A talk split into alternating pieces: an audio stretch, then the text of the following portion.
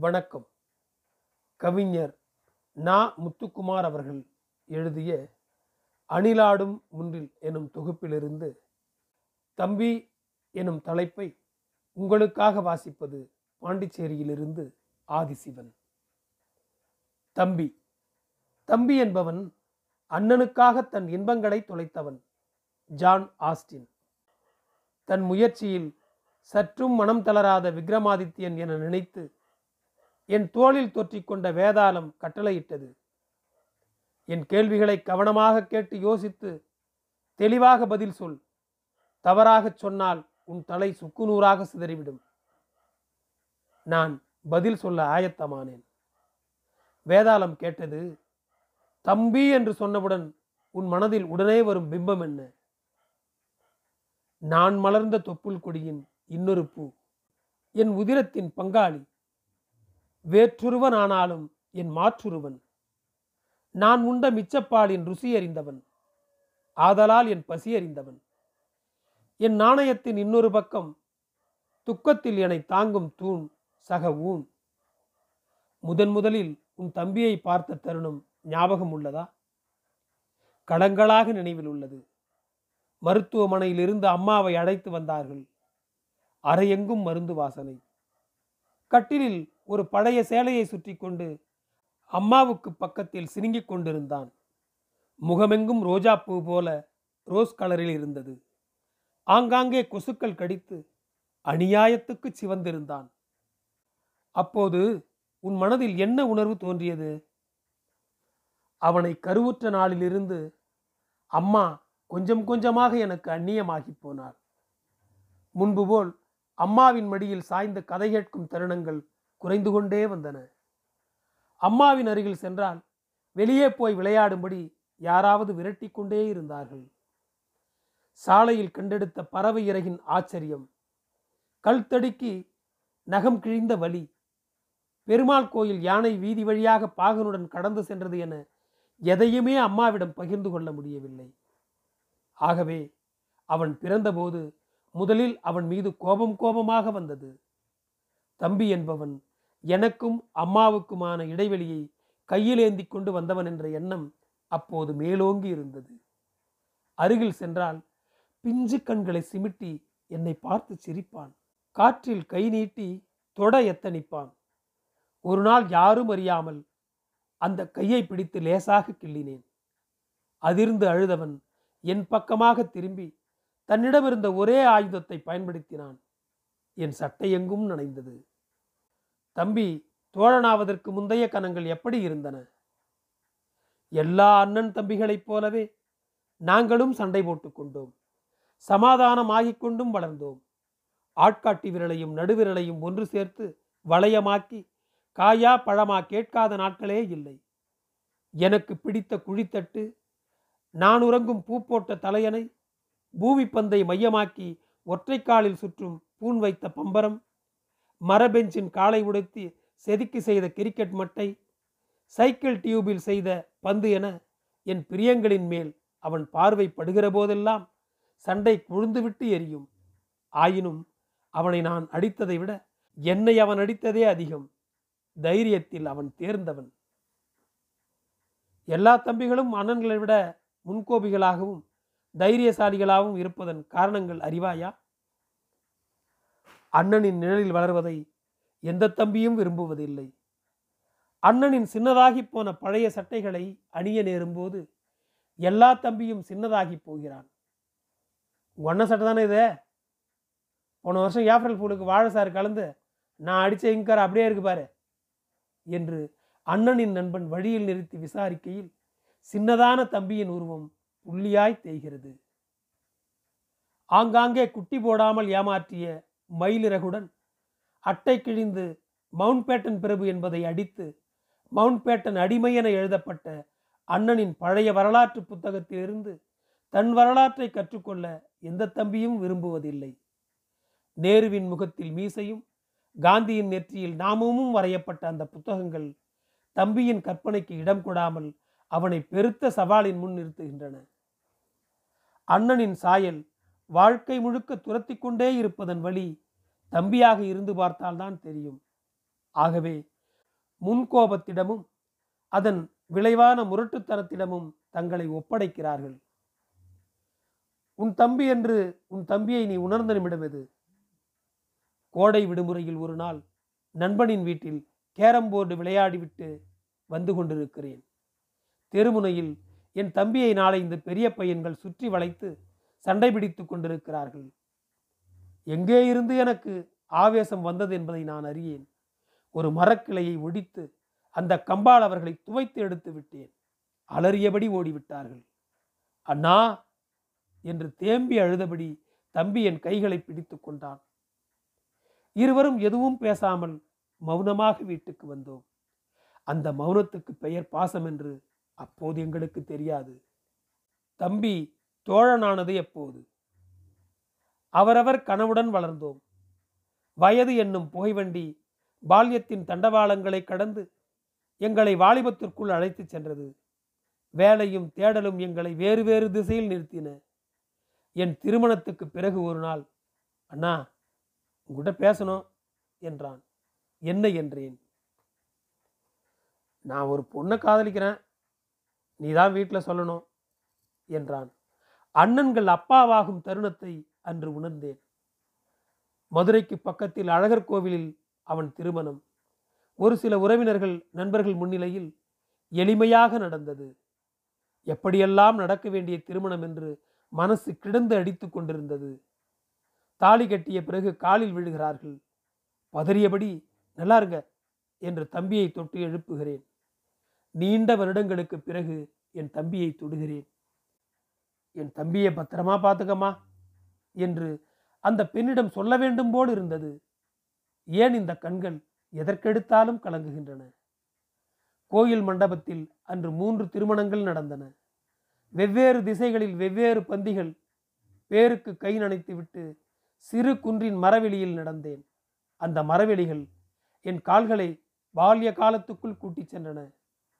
திரும்பி வரும்போது தம்பி ஏதோ சொல்லிக் கொண்டிருந்தான். அந்த பெண் வெட்கத்துடன் சிரித்து கொண்டிருந்தது. திருமணத்துக்கு பிறகு அண்ணன் தம்பி உறவின் நிலை என்ன? எந்த திசையில் வீசினாலும் காற்றின் ஈரம் காற்றில் இருப்பதை போல பிரிந்திருந்தும் சேர்ந்திருப்பதுதானே சகோதரத்துவம்.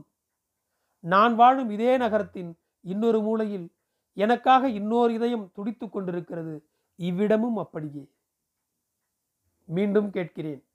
தம்பி என்றவுடன் உன் மனதில் உடனே வரும் பிம்பம் என்ன? கூறியது கூறலுக்கு மன்னிக்கவும்.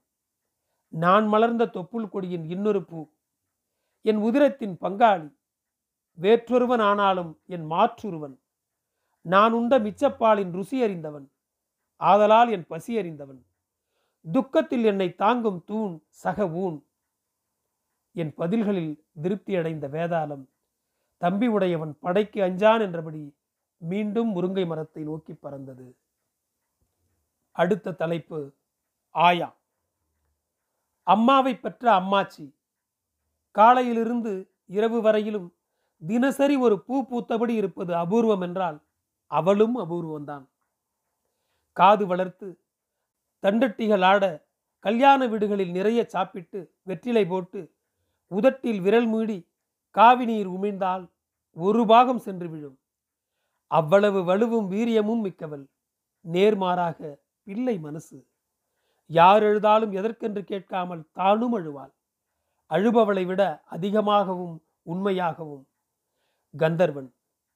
கந்தர்வன் கதைகள் தொகுப்பிலிருந்து. ஒரு ஊரில் ஒரு ஆயா இருந்துச்சு. அந்த ஆயா அப்பாவை பெத்த ஆயா. இவன் எப்பவும் ஆயா ஆயான்னு பின்னாடியே சுற்றிக்கிட்டு இருப்பான். ஒரு நாள் இவன் கூட படிக்கிற பையன் இவங்ககிட்ட எங்கள் வீட்டில் எல்லாம் நாங்கள் பாட்டின்னு தானே கூப்பிடுவோம். வேலைக்காரங்களை தான் ஆயான்னு சொல்லுவோன்னு சொன்னதை கேட்டதும் இவனுக்கு என்னமோ மாதிரி ஆயிடுச்சு. அந்த பையன் பணக்கார பையன். அவன் சொன்னால் சரியாக தான் இருக்குமுன்னு தோணுச்சு. அதற்கப்புறம் ஒரு ரெண்டு நாள் இவனும் பாட்டின்னு கூப்பிட ஆரம்பித்தான் அது ஏதோ ஆயாவுக்கு பணக்கார கவுன் போட்ட மாதிரி தோணவே சரி நம்ம ஆயாவுக்கு பணக்கார தோட்டம் வேணாம். அது ஏழையாகவே இருந்துட்டு போகட்டும்னு விட்டுட்டான். அப்பாவை பெற்ற ஆயாவை இவனுக்கு ரொம்ப பிடிக்கும். இவனை வளர்த்தது அந்த ஆயா தான். சக்கச்செவேல்னு அழகாக இருக்கும். அழகுலேயே பல அழகு இருக்குது தீ மாதிரி மிரட்டுற அழகு அருவி மாதிரி பிரமிக்க வைக்கிற அழகு கடல் மாதிரி கொந்தளிக்கிற அழகுன்னு சொல்லிக்கிட்டே போகலாம் அந்த ஆயாவோட அழகு மலை மாதிரி அமைதியான அழகு. முதுமையோட கோடுகளும் சேர்ந்து அந்த அழகு ஒரு அற்புதமான ஓவியமாக மாற்றி இருந்தது அந்த ஆயா சுத்த சைவம். வாரத்தில் நாலு நாள் விரதம் இருக்கும். அதனால வீட்டில் அசைவம் சமைக்க மாட்டாங்க. இவன் இப்போ வரைக்கும் அசைவத்தை ரொம்ப விரும்பி சாப்பிட்றதுக்கு அதுவும் ஒரு காரணம். ஆயா பதிமூணு வயசில் கல்யாணமாகி தாத்தாவுக்கு வாக்கப்பட்டு வந்துச்சான். இவன் பிறக்கறதுக்கு முன்னாடியே தாத்தா இறந்துட்டாரு. அந்த காலத்திலேயே வண்டி கட்டி போய் மகாத்மா காந்தியோட பேச்சை கேட்டது சுதந்திரம் வந்தப்போ ஊரே கொண்டாட்டமாக இருந்ததுன்னு நிறைய கதை சொல்லும். கதை கேட்குறதுனா இவனுக்கு அப்படி பிடிக்கும்.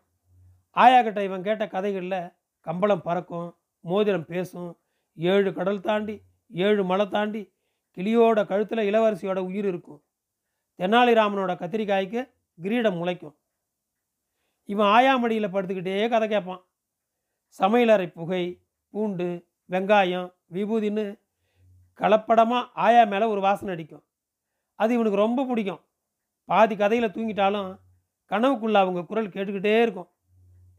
இவனுக்கு சின்ன வயசுலேயே அம்மா இறந்துறதுனால அந்த ஆயா இவனுக்கு எல்லாமா இருந்துச்சு. இவன் மேலே அப்படி ஒரு பிரியம். டவுனுக்கு போயிட்டு திரும்பும்போது முந்தானையில் மடித்து போண்டா வாங்கிட்டு வரும். அத்தை வீடுகளுக்கு கூட்டிகிட்டு போய் இவனுக்காக கறி எடுத்து சமைக்க சொல்லும். எண்ணெய் தேய்ச்சி குளிப்பாட்டும். காது அழுக்கு எடுத்து விடும். விளையாடிட்டு வந்து தூங்கும்போது கால் அமைக்கி விடும். ஒரு முறை இவன் குழந்தையா இருக்கும்போது வீட்டுக்கு பக்கத்தில் இருந்த குட்டையில் விழுந்துட்டான். எல்லாரும் எங்கெங்கேயோ தேடுறாங்க. அப்போ இவன் தலையில் குடுமி போட்டிருப்பான். இவனோட அம்மா தான் சிவப்பு கலர் ரிப்பன் குட்டைக்கு மேலே தெரியறத பார்த்து இவனை தண்ணிக்குள்ளே இறங்கி காப்பாற்றினாங்க எல்லாரும் சேர்ந்து ஆஸ்பத்திரிக்கு தூக்கிட்டு போனது இவனுக்கு இப்போவும் ஞாபகம் இருக்குது. அப்போ இருந்து இவனுக்கு தண்ணியில் கண்டம்னு ஆயா தண்ணி பக்கமே விடாது. இவனோட கூட்டாளிங்க கிணத்துல சொட்டாங்கல்லாம் குதிக்கும்போது இவன் கரையிலேருந்து பார்த்துக்கிட்டே இருப்பான். ரொம்ப நேரமாக இவனை காணோம்னா ஆயா வயக்காட்டில் இருக்கிற கிணறு கிணறாக தேட ஆரம்பிச்சிடும் இவன் கரை மேலே இருக்கிறத பார்த்த பிறகு தான் அதுக்கு நிம்மதியே வரும். ஆயாவோட பயத்தால் இன்றைக்கி இவன் நீச்சலே கற்றுக்கல இந்த மாதிரி தான் நிறைய விஷயங்கள்லேருந்து இவன் தள்ளியே இருந்தான். ப்ளஸ் டூ படிக்கும்போது தான் இவனுக்கு பள்ளிக்கூடத்துக்கு சைக்கிளில் போகிறதுக்கே அனுமதி கிடச்சிது. டியூஷன் எல்லாம் முடிஞ்சு ராத்திரி வர்ற வரைக்கும் ஆயா திண்ணையிலே உட்காந்துருக்கும் இனிமே பஸ்லேயே போ. சைக்கிளில் போகாத பயமாக இருக்குன்னு சொல்லும். ரா முழுக்க கண்ணு மூச்சு எழுதிக்கிட்டே இருக்காத. உடம்ப பார்த்துக்கோ பேசாமல் காலேஜ் வாத்தியார் வேலையில் சேர்ந்துடு. ஊர்லேயே இருன்னு இப்போவும் சொல்லிக்கிட்டே இருக்கும். இவன் சிரிச்சுக்கிட்டே பேச்சை மாற்றிடுவான் ஆயாவுக்கு இப்போ தொண்ணூற்றி ரெண்டு வயசு.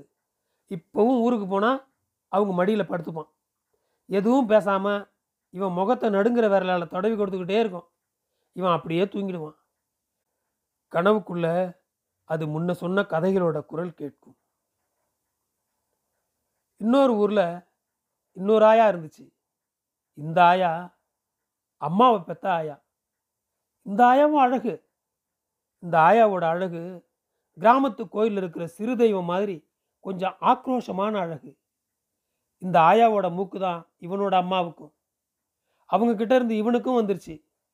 இந்த மூக்கால் பள்ளிக்கூடத்தில் இவனுக்கு பட்ட பேர் ஜப்பான். இந்த ஆயா அந்த ஆயாவுக்கு அப்படியே நேர் எதிர்.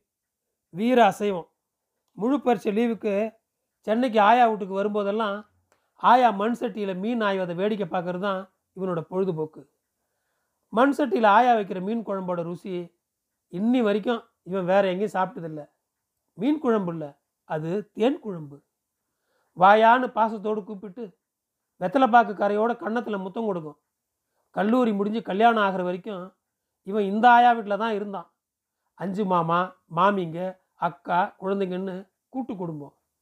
ஆலமரம் மாதிரி ஆயா தான் எல்லாரையும் தாங்கிட்டு இருந்துச்சு.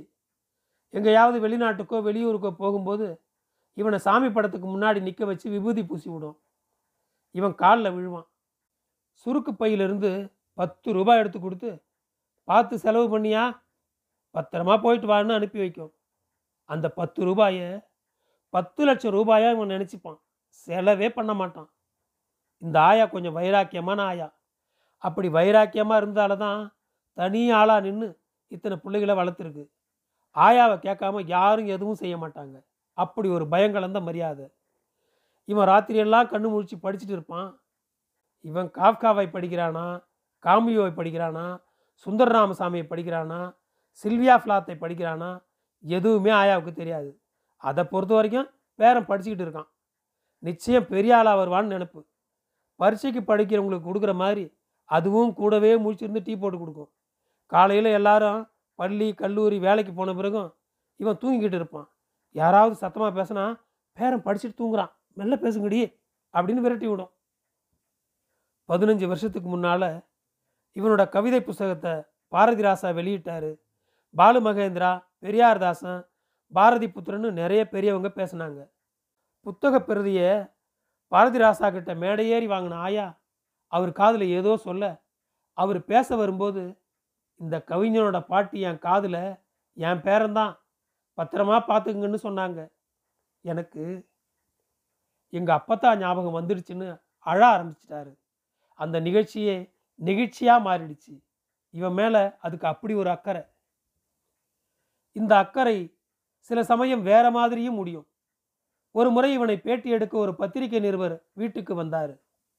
இவன் இதுவரை எழுதிய பாடல்கள் இப்போ எழுதிட்டு இருக்கிற பாடல்கள்னு எல்லாவற்றையும் அவர்கிட்ட சொல்லிட்டு இருந்தான். அவர் கிளம்பி போனதும் ஆயா இவங்கிட்ட வந்து இவர் கூட பழகாத. உன்னை பற்றி தெரிஞ்சிட்டு போ வந்திருக்காருன்னு சொல்லிச்சு. இவன் இல்லை ஆயா அதுதான் அவரோட தொழிலே. அவரை பத்திரிக்கை நிருபர்னு சொன்னான். உடனே இப்படி வெள்ளந்தியாக இருக்காத. எல்லாத்தையும் எல்லாருக்கிட்டையும் சொல்லாத. என்று சொல்லிட்டு உள்ளே போயிடுச்சு. அதுக்கு மேலே புரிய வைக்க முடியாமல் இவனும் சரின்னு தலையாட்டினான். இந்த ஆயாவுடன் தன்னோட பத்தாம் கிளாஸ் லீவில் இந்தியா முழுக்க நாற்பத்தெட்டு நாள் பேருந்தில் டூர் போனது இவனால் மறக்கவே முடியாது. இப்போ நினச்சி பார்த்தா கங்கையில் தொடங்கி கோதாவரி வரை இந்தியாவில் இருக்கிற எல்லா நதியிலையும் நீச்சல் தெரியாமலேயே இவன் இறங்கி குளிச்சிருக்கான்.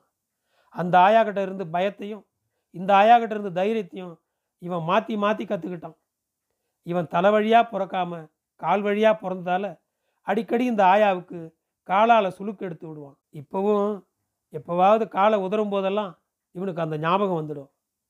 இந்த ஆயாவை பார்க்கும்போதெல்லாம் இவனுக்கு அப்படியே வயசான அம்மாவை பார்க்குற மாதிரியே இருக்கும். கொஞ்ச நாளாக இந்த ஆயாவுக்கும் இவனுக்கும் மனஸ்தாபம். மனசுன்னு இருந்தால் மனஸ்தாபமும் இருக்கத்தானே செய்யும். சமீபத்தில் ஒரு கல்யாணத்தில் இவனை பார்த்ததும் ஆயா அழத் தொடங்கிடுச்சு. இவனும் கண்ணு கலங்கி பக்கத்தில் போய் உட்காந்தான் ஆயா இவங்கிட்ட பேசலை. உன் பேரனுக்கு உங்ககிட்ட சண்டை போட உரிமை இல்லையான்னு கேட்டான். அப்படியே இவன் கையை பிடிச்சி அணைச்சிக்கிச்சு அந்த அணைப்பில் இவன் அம்மாவை பார்த்தான். அவங்க அம்மாவை பார்த்தான். தலைமுறைக்கு முந்தைய ஆதி தாயை பார்த்தான். நன்றி. அணிலாடும் ஒன்றில் தொடரும்.